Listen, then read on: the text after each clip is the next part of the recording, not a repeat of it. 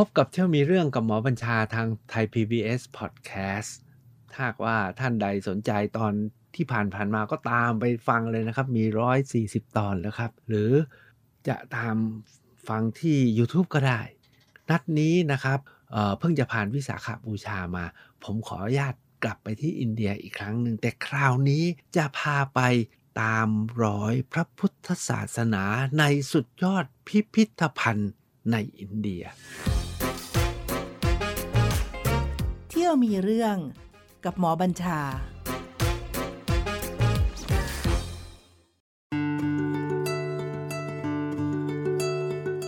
เวลาไปอินเดียเนี่ยส่วนใหญ่เราก็ไปสังเวชนียสถานบ้าง ถามว่าสุดยอดของอินเดียมีอะไรบ้าง อันที่หนึ่งไปไปสังเวชนียสถานก็ไป 3-4 แห่ง กลุ่มที่ 2 ก็อาจจะไปทัชมาฮาลใช่ไหมที่อัคราใช่ไหมครับ ยังไม่มีพุทธเนาะอันที่หนึ่งนะพุทธจ๋าเลย แต่กลุ่มที่3เนี่ยอาจจะไปราชาสถานไปดูไปดูอะไรอะปราสาทสีชมพูไปดูวังนู่นวังนี่นะครับ ก็สวยไปอีกแบบหนึ่ง แต่ถ้าถามตรงๆว่าถ้าจะไปเจาะเรื่องของประวัติศาสตร์ พระพุทธศาสนาและหลักฐาน ที่ยังคงเหลืออยู่ในอินเดียนอกเหนือจากในสังเวชนียสถานทั้ง 3 แห่งนะแล้ว plus ผมใช้ว่า3แห่งแล้วบวกบวกบวกเนี่ยครับ วันนี้เนี่ยผมตั้งใจจะพาไปดูทั้งหมดตามที่จั่วไว้นะครับก็คือ 8 แห่งนะครับในพิพิธภัณฑ์ทั้ง 8 แห่งเนี่ยครับผมอยากจะเรียงไปตามลำดับที่ผมเห็นว่ามีความสำคัญแล้วที่ไหนควรจะไปดูอะไร แต่ก่อนจะไปถึงจุดนั้นเนี่ยนะครับ ผมขอสรุปย่อประวัติศาสตร์ของอินเดียนิดหนึ่งเพื่อท่านจะได้เรียบเรียงกันถูกนะครับ แล้วก็ถ้าเราจะไปตามรอยพระพุทธศาสนาในอินเดียเนี่ย มันมันอยู่ในช่วงไหนในประวัติศาสตร์ของอินเดีย ในประวัติศาสตร์อินเดียเนี่ยผมเนี่ยเคยรวบรวมไว้นะครับว่ามีประวัติศาสตร์อยู่ทั้งหมด 12 ช่วง 12 ช่วงด้วยกัน ช่วงที่1ต้องใช้คำว่าช่วงแบบก่อนเกิดอินเดีย ผมพาไปเป็นแสนล้านเป็นแสนล้านปีนะไม่ใช่แสนล้านปีเป็นหลายหลายล้านปีโดยประมาณก็ประมาณ 200 ล้านปีก่อน ตอนนั้นเนี่ยอินเดียที่เป็นรูปสามเหลี่ยมเนี่ยฮะ เป็นรูปสามเหลี่ยมฐานอยู่ข้างบนแล้วแล้วแล้วยอดอยู่ข้างล่างเนี่ยครับเดิมเนี่ยนะอยู่กับแอฟริกา แล้วไอ้แผ่นอนุทวีปอินเดียเนี่ยค่อยๆ หลุดจากแอฟริกาแล้วลอยขึ้นมา แล้วก็มาชนกับแผ่นทวีปที่เรียกว่ายูเรเซีย แล้วตอนที่ไอ้ฐานมากระแทกเนี่ยครับก็เกิดเป็นรอยย่นใหญ่ที่เกิดเป็นเทือกเขาฮิมาลัย แล้วก็ยอดเขาเอเวอเรสต์200 ล้านปีที่แล้วนะครับที่มากระทบ แล้วกระทบครั้งนั้นเนี่ยนะตอนนี้ยังดันกันไม่เลิกเลยนะครับ เพราะยอดเขาเอเวอเรสต์ตอนนี้ยังสูงขึ้นเรื่อยๆ อยู่นะครับ เอาว่านี่คือเรื่องดึกดำบรรสุดๆล้วยุคที่2เนี่ยก็มาสู่ยุคที่เรียกว่าดึกดำบรรนะครับ ก็คือตอนที่เกิดสิ่งมีชีวิตและเกิดมนุษย์ ซึ่งทำให้อินเดียมีขอบเขตเท่าที่เรารู้นะครับทางด้านตะวันตกเฉียงเหนือก็ไปเจาะอัฟกานอัฟกานิสถานทางด้านตะวันออกเฉียงเหนือก็มา จาะที่ก้นอ่าวเบงกอลตะวันตกเฉียงเหนือเนี่ยไปก้นอ่าวเปอร์เซียใช่ไหมครับ แล้วก็แหลมอินเดียลงมาก็เป็นภาคใต้ที่ยื่นลงมาแล้วก็มาเจาะเกาะลังกา ถามว่าผู้คนในอินเดียมาจากไหน หลักทฤษฎีส่วนใหญ่เขาบอกว่าออกมาจากแอฟริกา แล้วก็อพยพมาเรื่อยๆนะครับ โดยสรุปเนี่ยในอินเดียมีผู้คนกันอยู่จริงๆเนี่ยมีอยู่ ผมเอาแบบง่ายๆนะมีอยู่4ี่ห้ากลุ่มด้วยกัน กลุ่มที่หนึ่งคือคนถิ่นเดิมที่อยู่กันมาแต่เดิมนะครับที่เขาเรียกกันว่าตารางเขาเรียกเป็นพวกทราวิดหรือดราวิเดียน หรือเป็นพวกทมิน พวกสิงหนนะครับเป็นคนถิ่นที่ผิวดำแล้วกลุ่มที่สองที่อพยพแล้วก็เข้ามาเนี่ยก็คือกลุ่มที่เราเรียกกลุ่มอารยัน ทุกท่านเคยคุ้นกับประวัตินะฮะคนอารยันถามว่ามาจากไหนก็มาจากทางน่าจะทางตะวันออกของยุโรป อาจจะมาพร้อมกับอเล็กซานเดอร์มหาราชพวกนี้นะครับนั่นคือกลุ่มที่ 2 ในกลุ่มที่ 3 ที่มาจากอินเดียเนี่ยนะครับ ก็คือเขาเรียกพวกฮั่น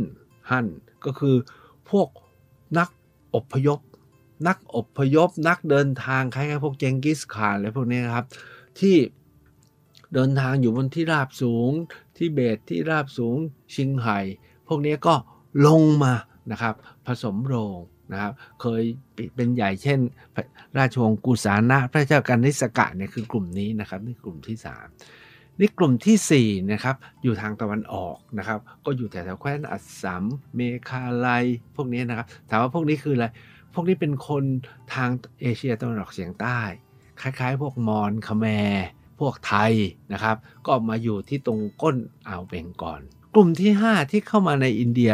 ท้ายสุดเนี่ยคือกลุ่ม พี่น้องมุสลิมที่เป็นนักรบนะกลุ่มเติร์กบ้างกลุ่มนู่นกลุ่มนี้บ้างก็เป็นนักรบ แล้วก็มาเปลี่ยนอินเดียเป็นอิสลาม ทั้งเนี้ยโดยคร่าวๆ ผมไม่นับกลุ่มที่ 6 นะ คือกลุ่มพวกฝรั่งนะครับ ก็มาอีกระลอกหนึ่งนะครับ เอาว่ามีประมาณ 5-6 กลุ่มนี้ ทีนี้ 5-6 กลุ่มนี้เนี่ยนะครับ ค่อยๆคคลี่มาเป็นเรียกว่าสมัยประวัติศาสตร์ของอินเดียยังไงบ้าง ชุดแรกเนี่ยก็เรียกว่าอารยธรรม ลุ่มแม่น้ำสินธุอยู่ทางตะวันตกเฉียงเหนือนะครับของอินเดีย กลุ่มนี้เนี่ยก็เป็นกลุ่มคนเก่าแก่ที่สุดนะครับ แล้วก็สร้างภาษาสร้างสารพัดอย่างไว้ แต่ภาษาของเขาทุกวันนี้ยังไม่มีใครอ่านออกได้นะเรียกว่าอารยธรรมลุ่มแม่น้ำสินธุที่บางคนเรียกว่าโมเหนโชดาโรฮารัปปาอะไรเงี้ยนะครับ นั่นคือกลุ่มที่หนึ่งถัดถัดจากกลุ่มอารยธรรมลุ่มแม่น้ำสินธุเนี่ยก็เหมือนกับ กลุ่มอารยันมา กลุ่มอารยันนี้ก็คือที่นำลัทธิพระเวทเข้ามานะครับ กลุ่มนี้เนี่ยเข้ามาอยู่แล้วก็ค่อยก่อตัวกันเป็นนครรัฐที่เรียกว่ามหาชนบทที่มีอยู่หลายๆ เมืองเป็น 10 16 เมือง ซึ่งแคว้นมาคตก็เป็นหนึ่งในนั้นนะครับ แล้วอันนี้ก็เข้าสู่ยุคพุทธกาลนะครับนี่คือยุคที่ที่ถ้าว่าไปแต่ถึงวันนี้ผมถือเป็นยุคที่ 4 นะครับ คือ 1 ยุคเกิดอนุทวีปอินเดีย แล้วกดยุคดึกดำบรรแล้วก็มาสู่ยุคเอ่อรุ่มแม่น้ำสินธุ แล้วก็มาสู่ยุคที่ 4 ก็คือที่เรียกว่ายุคแคว้นมคตเนี่ยนะครับหรือยุคของชนเผ่าอารยัน ถัดมาเนี่ยนะครับหลังยุคอารยันเราก็รู้ว่าเป็นยุคพระเจ้าอาโศกนะครับที่เรียกว่ายุคเมาริยะ เพราะที่ต้องเล่า2ยุคนี้เนี่ยเพราะสอันนี้นะครับ จะมีหลักฐานพระพุทธศาสนาในอินเดียเต็มไปหมด แล้วก็ถ้าเราไปเราจะงงแล้วก็ตามไม่ถูก ต่อจากยุคเมาริยะพระเจ้าอาโศกเนี่ยพอทุกท่านทุกท่านคงจำได้นะครับ พอสิ้นพระเจ้าอาโศกเนี่ยต่อมาอีกสองรัชกาลเนี่ยนะครับ ก็เกิดการปฏิวัติและเปลี่ยนแปลง แล้วก็สิ้นสมัยมอริยะก็เกิดราชวงศ์ใหม่ขึ้นมา เรียกว่าราชวงศ์สูงค่ากันนวะ แล้วก็สาตวหนะ อันเนี้ยยุคนี้เนี่ยพระพุทธศาสนายังคงมีอยู่แต่ตามชายขอบแหละแต่ในศูนย์กลางเนี่ยกลับไปถือฮินดูแล้วก็ฟื้นฟูศาสนาฮินดูขึ้นมานะครับ คือในยุคสูงค่าแต่เรายังพบพบแล้วก็มหาสถูปในยุคนี้อยู่ไม่น้อย จากนั้นมานะครับ ก็เกิดการเปลี่ยนแปลงที่ผมใช้พวกหูหน้าพวกนักร่อนเร่ก็ลุกขึ้นมามาตีทางด้านตะวันตกเฉียงเหนือนะครับ ร่วมสมัยกับพวกร่องรอยแม่ทัพของพระเจ้าอเล็กซานเดอร์ที่หลงเหลืออยู่ที่เรียกยุคกรีกโรมัน ก็เกิดยุคสมัย ที่ 7 คือเรียกว่ากุษาณะนะครับที่มีพระเจ้ากษัตริย์ที่ยิ่งใหญ่มากก็คือพระเจ้ากนิสกะ ยุคนี้ที่มีการสร้างพระพุทธรูปที่เรียกว่าสมัยคันธาระ ท่านคงนึกออกนะพระพุทธรูปที่หน้าเป็นฝรั่งเพราะรับอิทธิพลกรีกมานะครับ หลังจากนั้นมาเนี่ยพุทธศาสนาก็ไม่ถึงกับอ่อนล้าก็มีการปรับรูปอีกครั้งหนึ่งที่เรียกกันว่ายุคคุปตะ อันนี้ก็มีหลายราชวงศ์นะครับ ผมขอขอไปคร่าว ยุคคุปตะเนี่ยจะมีความหมายมาก ๆ เพราะว่าส่งเขาพระพุทธศาสนาหรือรูปพระปฏิมามาสู่บ้านเราไม่น้อยต่อเนื่องมาจากยุคก่อนหน้านี้นะครับ ก็คือที่ผมสงคะเนี่ยศาสตวานะเนี่ยรวมอมราวดีด้วย อมราวดีกับคุปตะเนี่ยครับที่ถือว่าเป็นต้นเขาเกิดรูปประติมากรรมและศิลปะในพุทธศาสนาที่เราก็เรียกกันว่าทวารวดีนะครับ ต่อจากยุคคุปตะเนี่ยนะครับ ก็เกิดการเเปลี่ยนแปลงนะครับฮินดูก็เป็นใหญ่แต่บางช่วงก็เป็นพุทธก็มาสู่ยุคที่เรียกว่ายุคปาละและเสนะนะครับยุคที่ 9 พอถึงยุคที่ 10เนี่ยนะครับทางตอนเหนือเนี่ยก็ค่อนข้างแตกแยกไปยิ่งใหญ่อยู่ที่ภาคใต้ แล้วทางใต้เนี่ยบุกขึ้นมาตีตอนเหนือได้ ท่านคงจำได้ที่ผมเคยพาไปที่เฉดทมินนะโจละเนี่ยนะครับ โจละปัลลวะเนี่ยมายิ่งใหญ่ อันนี้ก็ราวๆพุทธศตวรรษที่ 13 14 15 นะครับ หลังจากยุคที่ 10 ที่กลุ่มปานไทยโจละปัลลวะแล้วเนี่ยตอนนี้แหละครับก็เปลี่ยนมาสู่ยุคสมัยที่นักรบนะสุลต่านทั้งหลายในทางตะวันออกกลางเนี่ยนะครับและตะวันออก ทางตะวันออกกลางและทางย่านเอเชียตะวันออกเนี่ยจะมีสุลต่านแห่งกาชนีสุลต่านแห่งคูริตเนี่ยนะแล้วเกิดราชวงศ์บุกเข้ามา แล้วก็มายึดอินเดียตอนเหนือได้นะครับ ที่เรียกว่าราชวงศ์แมมลุกนะครับกลุ่มนี้ก็คือกลุ่มที่สร้างทัชมาฮาลแล้วก็นำศาสนาอิสลามเข้ามาในอินเดียนี่คือยุคที่ 11 แล้วก็ขนาดเดียวกันเนี่ยก็ยังมี มหาราชาแบบฮินดูอยู่ตามนู้นตามนี้นะครับ แล้วก็ครองอินเดียกันเป็นส่วนๆ ทั้งโดยมหาราชาแล้วก็โดยสุลต่าน จนสุดท้ายนะครับ ก็เข้าสู่ยุคที่เรียกว่าบริติชราชก็คือทางอังกฤษก็เข้ามาเข้ามาเซาะเข้ามาทำความร่วมมือกับเรียกว่ามหาราชาทั้งหลายแล้วก็ค่อยๆกินอินเดียจนหมดทั้งประเทศ แล้วก็ ได้รับอิสรภาพเป็นสาธารณรัฐอินเดีย โอ้นี่เล่าเรื่องนี้ก็ไปสักครึ่งเวลาแล้วนะครับ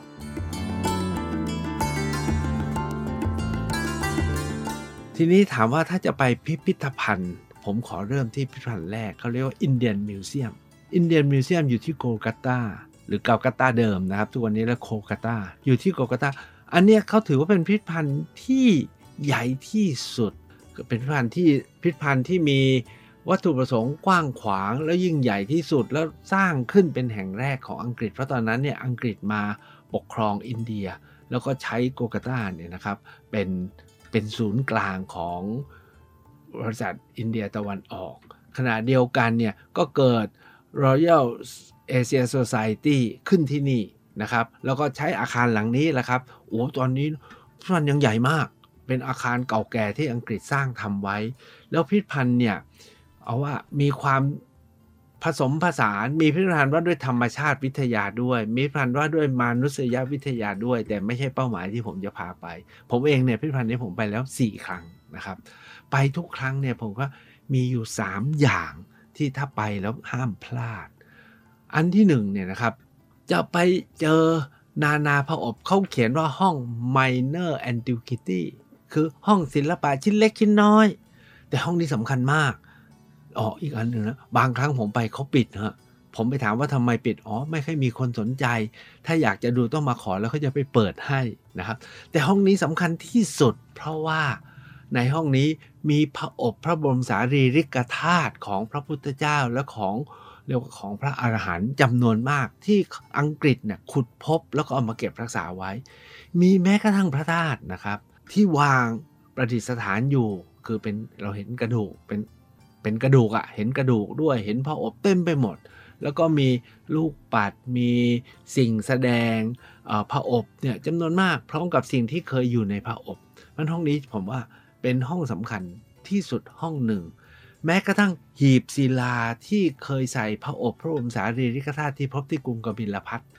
และส่วนหนึ่งตอนนี้ก็มาอยู่อยู่ที่ภูเขาทองเนี่ยนะครับหีบศิลานั้นขณะนี้ก็เก็บอยู่ที่พิพิธภัณฑ์แห่งนี้ เพราะตรงนี้คือศูนย์กลางของอังกฤษ นะครับนี่คือจุดที่หนึ่งที่ไม่อยากให้ท่านพลาด แต่จุดที่สองที่สำคัญมาก ๆ คือคันนิงแฮมเนี่ยตอนที่เขาไปขุดค้นเนี่ยเขาไปเจอมหาสถูปองค์หนึ่งคือมหาสถูปชื่อว่าพาราหุดอยู่ในอินเดียตอนเหนือ แต่มันพังหมดแล้วเพราะคนมาเก็บอนุนเก็บหินนี่ไปใช้เก็บหินแล้วเขาก็ไม่คิดว่าจะจะบูรณะในพื้นที่ขึ้นได้ เขาเลยชะลอรั้วชะลอหินทั้งหมดนะครับ เอามาสร้างไว้ในพิพิธภัณฑ์ เอามาประกอบเหมือนเดิมไว้ในพิพิธภัณฑ์โอ้นี่มหาสถูปแห่งพาราหุดเนี่ยนะครับ อยู่ในห้องหนึ่งเนี่ยพอเดินเข้าไปถึงนะจะอึ้งแล้วก็ตะลึง เห็นรั้วเห็นเสาโตรณะ ซุ้มประตูนะครับ เราเห็นรูปนางยักษ์นะครับ ที่อยู่พิทักษ์แล้วก็ทวารวานที่มาอยู่พิทักษ์พระสถูปหรือพระธาตุที่นี่ มีแกะสลัก เป็นรูปคนรูปสัญญลักษณ์ รูปสัตว์ เต็มไปหมด อันนี้ผมว่า ในนี้ผมเข้าไปแล้วเดินประทักษิณได้เลย ส่วนที่ 3 ที่สำคัญของพิพิธภัณฑ์นี้ก็คือว่า มีห้องห้องหนึ่งว่าด้วยประติมากรรมหินสลักสมัยคันธาระ ที่สมัยนั้นเนี่ยสมัยที่ผมเรียนแล้วพระเจ้ากนิสกะเนี่ยมีความรุ่งเรืองมากแล้วอันนี้เราจะเห็นเป็นภาพพุทธประวัติเรียงตั้งแต่พระโพธิสัตว์ได้รับการชูนเชิญลงมาประสูตินะครับ ในพระคันพระนางสิริมหามายาแล้วมีฉากดูเดินดูแล้วเนี่ย โอ้นี่ก็ตอนนั้นนี่ก็ตอนนี้นะครับ อันนี้ก็คือเป็น 3 สิ่งในพิพิธภัณฑ์โกกัตาหรืออินเดียนมิวเซียมที่คิดว่ามีความหมายและมีความสำคัญมาก พิพิธภัณฑ์ที่ 2 ที่ผมอยากจะพาไปก็คือพิพิธภัณฑ์ที่เชียงไนเชียงไนเนี่ยก็คือมาดรัสเดิมนะครับ อันนี้ก็เป็นอีกศูนย์กลาง นะครับของอังกฤษที่มาตั้งฐานอยู่ แล้วก็มีการสร้างเป็นพิพิธภัณฑ์พิพิธภัณฑ์ของเขาก็เป็นพิพิธภัณฑ์สมบูรณ์แบบเหมือนกัน ไม่ได้มีแต่เพียงแค่โบราณคดี แต่มีเรื่องมนุษยวิทยามีเรื่องออธรรมชาติวิทยาด้วยนะครับแล้วมีเรื่องอื่นๆอีกนะครับเฉพาะพิพิธภัณฑ์แห่งนี้ผมคิดว่ามี 3 สิ่งที่มีความสำคัญมากๆ ถ้าเราจะไปดู อันที่หนึ่งก็คือไปดูชิ้นส่วนจากมหาสถูปอมราวดี มหาสถูปอมราวดีเนี่ยก็เป็นสถูปที่ว่ากันว่าใหญ่ที่สุด แล้วก็เป็นไปด้วยภาพหินแกะสลักที่งดงามมากๆ เรียกว่างามที่สุดสลับซับซ้อนที่สุด อันนี้คือเออแล้วแต่เขาไม่ได้จัดติดตั้งแบบที่อินเดียนมิวเซียมที่โกกัตาเขาใส่ไว้ในตู้กระจก ซึ่งถ่ายรูปได้ไม่ดีโกกัตตาเนี่ยวางให้เดินเดินเหมือนกับของจริงเลย แต่ยังไงก็ตามก็มีความหมาย ส่วนใหญ่จะเก็บรักษาอยู่ที่นี่ อีกบางส่วนก็ยังคงเหลืออยู่ที่สถูปแห่งอมรวดี และพิพิธภัณฑ์ที่อมรวดี อีกสิ่งหนึ่งในพิพิธภัณฑ์แห่งนี้ที่ต้องดูก็คือว่าห้องว่าด้วยสำริดครับผมเคยเล่าแล้วนะครับ แม้จะสำริดส่วนใหญ่จะเป็นรูปรูปของพระศิวะพระพระวิษณุนะครับ หรือพระนางเจ้าแม่กาลี แต่ก็มีรูปพระพุทธรูปด้วยนะครับ ก็เราก็จะเห็นว่ายุคนาคาปฏินามรุ่งเรืองยุคที่สำริดรุ่งเรืองศาสนาก็ยังคงมีอยู่ แต่ห้องที่สำคัญกว่านั้นก็คือว่าห้องเงินตราครับ ห้องเงินตราที่เชนไนมิวเซียมเนี่ยนะครับ ที่เป็น provincial museum of Chennai เนี่ยมีเหรียญทองจากยุคกรีกและโรมันรวมทั้งจากเขตพระเจ้ากนิสกะเนี่ยเป็นจำนวนมาก มีเหรียญพระเจ้าอเล็กซานเดอร์มหาราชมีเหรียญที่มีรูปพระพุทธเจ้าด้วยครับ แล้วเขาเขียนว่า Buddha ฉะนั้นอันนี้ก็เป็นพิพิธภัณฑ์เชนไนที่สำคัญ พิพิธภัณฑ์ที่สำคัญอันดับ 3 ของอินเดียจริงๆทั้ง 3 พิพิธภัณฑ์นี้คือเป็น top top three นะครับแล้วทั้ง 3 พิพิธภัณฑ์นี้อังกฤษสร้างไว้ก็คือ Prince of Wales Museum ที่มุมไบแต่ทุกวันนี้เขาเปลี่ยนชื่อพออันพออินเดียเป็นอิสรภาพเดิมเนี่ยอังกฤษสร้างไว้ชื่อว่า Prince of Wales เป็นที่ระลึกการเสด็จมาของเรียกว่ามกุฎราชกุมารของอังกฤษคือ Prince of Wales สมัยนู้นนะครับ แล้วตอนหลังพออินเดียเป็นมีเรนอิสรภาพก็เลยเปลี่ยนชื่อพิพิธภัณฑ์ว่าชัตรปราตีมหาราชานะครับ เป็นพิพิธภัณฑ์ของชัตรปาตีมหาราชา พิพิธภัณฑ์แห่งนี้เนี่ยจุดที่สำคัญเนี่ยนะผมเรื่องของพุทธศาสนาเนี่ยที่สัมพันธ์พุทธศาสนาตรงๆ ก็มี 2 เรื่อง นะครับ อันที่หนึ่งก็คือว่าด้วยภาพหินสลักพุทธประวัติในสมัยคันธารราช กับอีกส่วนหนึ่งก็คือชิ้นส่วนเพราะมุมไบเนี่ยเขาอยู่ทางผ่านตะวันตกนะครับ ก็มีพุทธสถานที่เกี่ยวกับถ้ำทั้งหลาย แล้วก็มีร่องรอยอรั้วศิลาของของพุทธสถานในทางพุทธจำนวนหนึ่งด้วยนะครับ ก็จะมีรูปตรีรัตนะ มีรูป นางยักษ์ที่เฝ้ามหาสถูปของชาวพุทธนั่นก็คือชุดที่2แต่ชุดที่3ที่ผมคิดว่ามีความสำคัญก็คือว่าว่าด้วยร่องรอยก่อนก่อนผมใจคำว่าก่อนก่อนก่อนพุทธกาลนะครับ ก็จะมีว่าด้วยของวัฒนธรรมรุ่มแม่น้ำสินธุที่ผมคิดว่าสมบูรณ์มากที่สุดแห่งหนึ่งนะครับ อันนี้ก็คือที่พิพิธภัณฑ์มุมไบ ถามว่าทั้ง 3 พิพิธภัณฑ์นี้นะครับพิพิธภัณฑ์มุมไบเนี่ยโมเดิร์นสุดนะครับแล้วก็มีการปรับปรุงเพราะว่ามุมไบเนี่ยเป็นเมืองที่และเป็นเมืองพาณิชย์ขณะที่พิพิธภัณฑ์ที่โกกัตตากับพิพิธภัณฑ์ที่เชนไนเนี่ยสุดโทมมากนะครับอังกฤษจัดไว้ยังไงก็อยู่อย่างนั้นแหละ แต่มุมไบเนี่ยนะครับเเนื่องจากมีเรียกว่ามีทั้งรัฐแล้วก็ภาคธุรกิจเอกชนมาหนุนเสริมมาก ก็เป็นพิพิธภัณฑ์ที่เรียกว่าทันสมัยแล้วก็งดงามแล้วก็ดู ดูดูใช้คำว่าดูดีที่สุดนะถามว่าพิพิธภัณฑ์แห่งที่ 4 ที่ผมคิดว่าขาดไม่ได้ก็คือพิพิธภัณฑ์แห่งชาติที่กรุงนิวเดลีพิพิธภัณฑ์นี้เนี่ยเพิ่งสร้างนะครับหลังจากอังกฤษได้เอออินเดียได้รับเอกราช แล้วก็อันนี้ของอินเดียสร้างเอง พิพิธภัณฑ์นี้มีของสำคัญเนี่ยที่ผมคิดว่าไม่อยากให้พลาดเนี่ยมี 3 สิ่งเหมือนกันนะฮะเพราะว่าแต่ละแห่งผมก็เลือกมา3 3 3นะครับพิพิธภัณฑ์แห่งชาตินิวเดลีเนี่ย ห้องที่สำคัญก็คือหลักฐานตั้งแต่สมัยลุ่มแม่น้ำสินธุจนแรกเกิดพุทธศาสนาตั้งแต่ยุคพุทธกาลจนมาถึงยุคมรยะสงฆะและศาตวานะโอ้ผมเจอรูปนางยักษ์นะ แกะเป็นคนแล้วก็ห้อยแขวนสร้อย รูปตรีรัตนะที่เป็นหัวคนที่นี่ แล้วเหมือนจะเป็นเจอแห่งเดียวด้วย แต่ที่พิพิธภัณฑ์แห่งนี้ที่สำคัญมาก แล้วก็ทุกคนจะไม่พลาดก็คือว่ามีการจัดพระบรมสารีริกธาตุของพระพุทธเจ้า ที่เรียกว่าได้รับการรับรองและยืนยัน เพราะอยู่ในพระอบที่ระบุว่าเป็นพระบรมสารีริกธาตุของสากยบุตร แล้วก็เอามาจัดแสดงไว้ที่นี่ และที่สำคัญกว่านั้นคือ เป็นพิพิธภัณฑ์เดียวในโลกนี้เลยนะครับ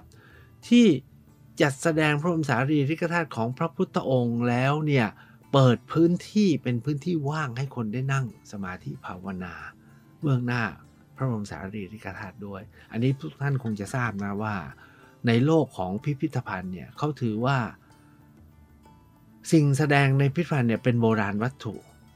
เป็นของเพื่อเรียนรู้ทางด้านประวัติศาสตร์ และโบราณคดีเขาไม่ยอมให้มาทำการสักการะบูชา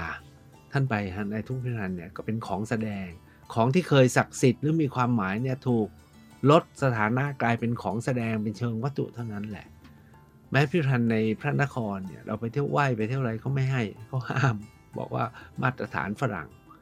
แต่ปรากฏว่าพระบรมสารีริกธาตุที่พิพิธภัณฑ์สถานแห่งชาติที่กรุงเดลีของอินเดียเนี่ยนะครับ จัดที่ให้คนนั่งสมาธิ แล้วรู้ไหมฮะ คนที่ไปนั่งสมาธิไม่ใช่คนไทยฝรั่งทั้งนั้นเลย คนไทยเนี่ยไปถึงก็ไปกราบแล้วก็ไปนั่งถ่ายรูปกับพระธาตุแต่ฝรั่งไม่เขานั่งสมาธิอย่างจริงจัง แต่ที่ที่ต้องเล่านะก็คือว่าการประดิษฐานพระบรมสารีริกธาตุที่นี่เนี่ยนะประดิษฐานอยู่ในมณฑปไม้แกะสลักแบบไทย เพราะรัฐบาลไทยชาวไทยทำไปถวายอินเดีย เดิมเนี่ยอินเดียก็วางเป็นจัดแสดงแล้วไม่สมเกียรติ ชาวไทย พุทธไทยเนี่ยทนไม่ได้ก็เลยทำไปมอบให้ แล้วอินเดียก็น่ารักนะยอมจัดให้นะครับ แต่ที่สำคัญกว่านั้นก็คือว่าที่ที่ให้คนนั่งภาวนาเนี่ยก็เพราะคนไทยเนี่ยไปขอร้องนะครับ แม้ทุกวันนี้คนไทยไม่ค่อยนั่งภาวนาเอาแต่ถ่ายรูปนะครับฝรั่งนั่งเนี่ยแต่ที่เป็นอานิสงส์ของพวกเราชาวไทย อันนี้แหละครับสี่พิพิธภัณฑ์ผมตั้งใจจะเล่าให้ครบ 8 พิพิธภัณฑ์ ผมก็ตอนนิดเดียวนะครับ นอกจากนี้มีอีก 4 พิพิธภัณฑ์ที่ผมคิดว่ามีความหมายถ้าหากว่าท่านจะไปตามรอยพระพุทธศาสนา พิพิธภัณฑ์แห่งแรกคือพิพิธภัณฑ์ที่ผมเล่าไปแล้วเมื่อวันก่อนตอนที่ไปบาอิสิปตนามฤคทายวันและสาและพารณสีคือพิพิธภัณฑ์ที่สารนาฏเพราะที่นี่เนี่ยมีเสาอโศกสำคัญและมีธรรมจักรมีรูปพระสมัยคุปตะนะครับ อีกพิพิธภัณฑ์หนึ่งที่มีความสำคัญไม่แพ้กันคือพิพิธภัณฑ์ชื่ออย่างเป็นทางการเนี่ยก็คือพิพิธพิพิธภัณฑ์แห่งอันทรประเทศ พิพิธภัณฑ์แห่งแห่งแคว้นหรือรัฐอันทรประเทศอยู่ที่เมืองไฮเดราบัดพิพิธภัณฑ์นี้เนี่ยผมไม่รู้มาก่อน พอดีผมเนี่ยถูกเชิญไปประชุมกับทางอินเดียเขาแล้วก็เหมือนมาถึงเมืองไฮเดราบัดแล้วมีพิพิธภัณฑ์ไหม ผมก็สืบเสาะหาเรื่องไปจนได้ครับ พอไปถึงตายเลย พิพิธภัณฑ์นี้เป็นพิพิธภัณฑ์เดียวที่จะแสดงพระบรมสารีริกธาตุที่พบในเขตในเขตอมรวดีนะครับเราเอามาจัดแสดงอยู่ที่นี่ตั้งหลายชุดหลายองค์หลายพระอบพันถ้าถามว่าถ้าอยากจะไปนั่ง ภาวนาไปซึมซับเนี่ยต้องไปที่พิพิธภัณฑ์ที่เมืองไฮเดราบัดนะครับ นอกจากนี้ที่พิพิธภัณฑ์นี้ยังมีของสำคัญอีกเรื่องหนึ่งก็คือว่า มีพระพุทธรูปที่ถือว่าเป็นพระพุทธรูปต้นแบบแบบอมรวดีนะครับ ที่ค่อยๆคคลี่มาเป็นแบบที่เป็นต้นแบบของลังการวมทั้งเป็นต้นแบบของทวารวดีบ้านเราเนี่ยอยู่ที่นี่นะองค์ใหญ่ๆงามๆเยอะไปหมดเลยครับแผนเนี่ยคือพิพิธภัณฑ์ไฮเดราบัดท้ายสุดเหลืออีกสองอีกสองพิพิธภัณฑ์เนี่ยที่ยิ่งใหญ่ไม่แพ้กันแต่เขาห้ามถ่ายรูปนะครับ แล้วเป็นพิพิธภัณฑ์ที่เรียกว่าเป็นไซต์มิวเซียม คือพิพิธภัณฑ์ที่อมรวดี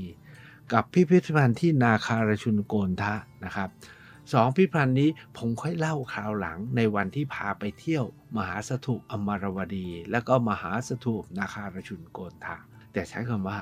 ทั้งสองพิพิธภัณฑ์นี้ก็เป็นหลักฐานการพระพุทธศาสนาที่สำคัญมาก เพราะว่าเก็บรักษาหินสลักส่วนประกอบของ มหาสถูปทั้งสององค์ รวมทั้งสถูปอื่นๆ ในอาณาบริเวณไว้อย่างมากมาย แล้วก็ไปเห็นแล้วเนี่ยก็มีความรู้สึกว่าโอ้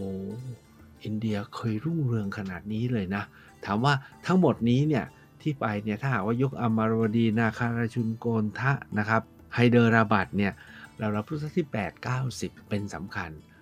ก็โดยรวมเนี่ยอินเดียเนี่ยพุทธศาสนารุ่งเรือง แล้วก็ ตกต่ำแล้วก็รุ่งเรืองแล้วตกต่ำกันเป็นระลอกระลอก แล้วท้ายสุด ทุกวันนี้ศาสนาหลักของอินเดียก็คือฮินดูกับอิสลามนะครับ ศาสนาพุทธเนี่ยเพิ่งจะค่อยกลับฟื้นคืนมาไม่ถึง 50 ปีเองครับ ก็ว่าไปดูแล้วก็ไปดื่มด่ำไปซึมซับขณะเดียวกันก็ยอมรับความเป็นไปนะครับเมื่อยอมรับแล้ว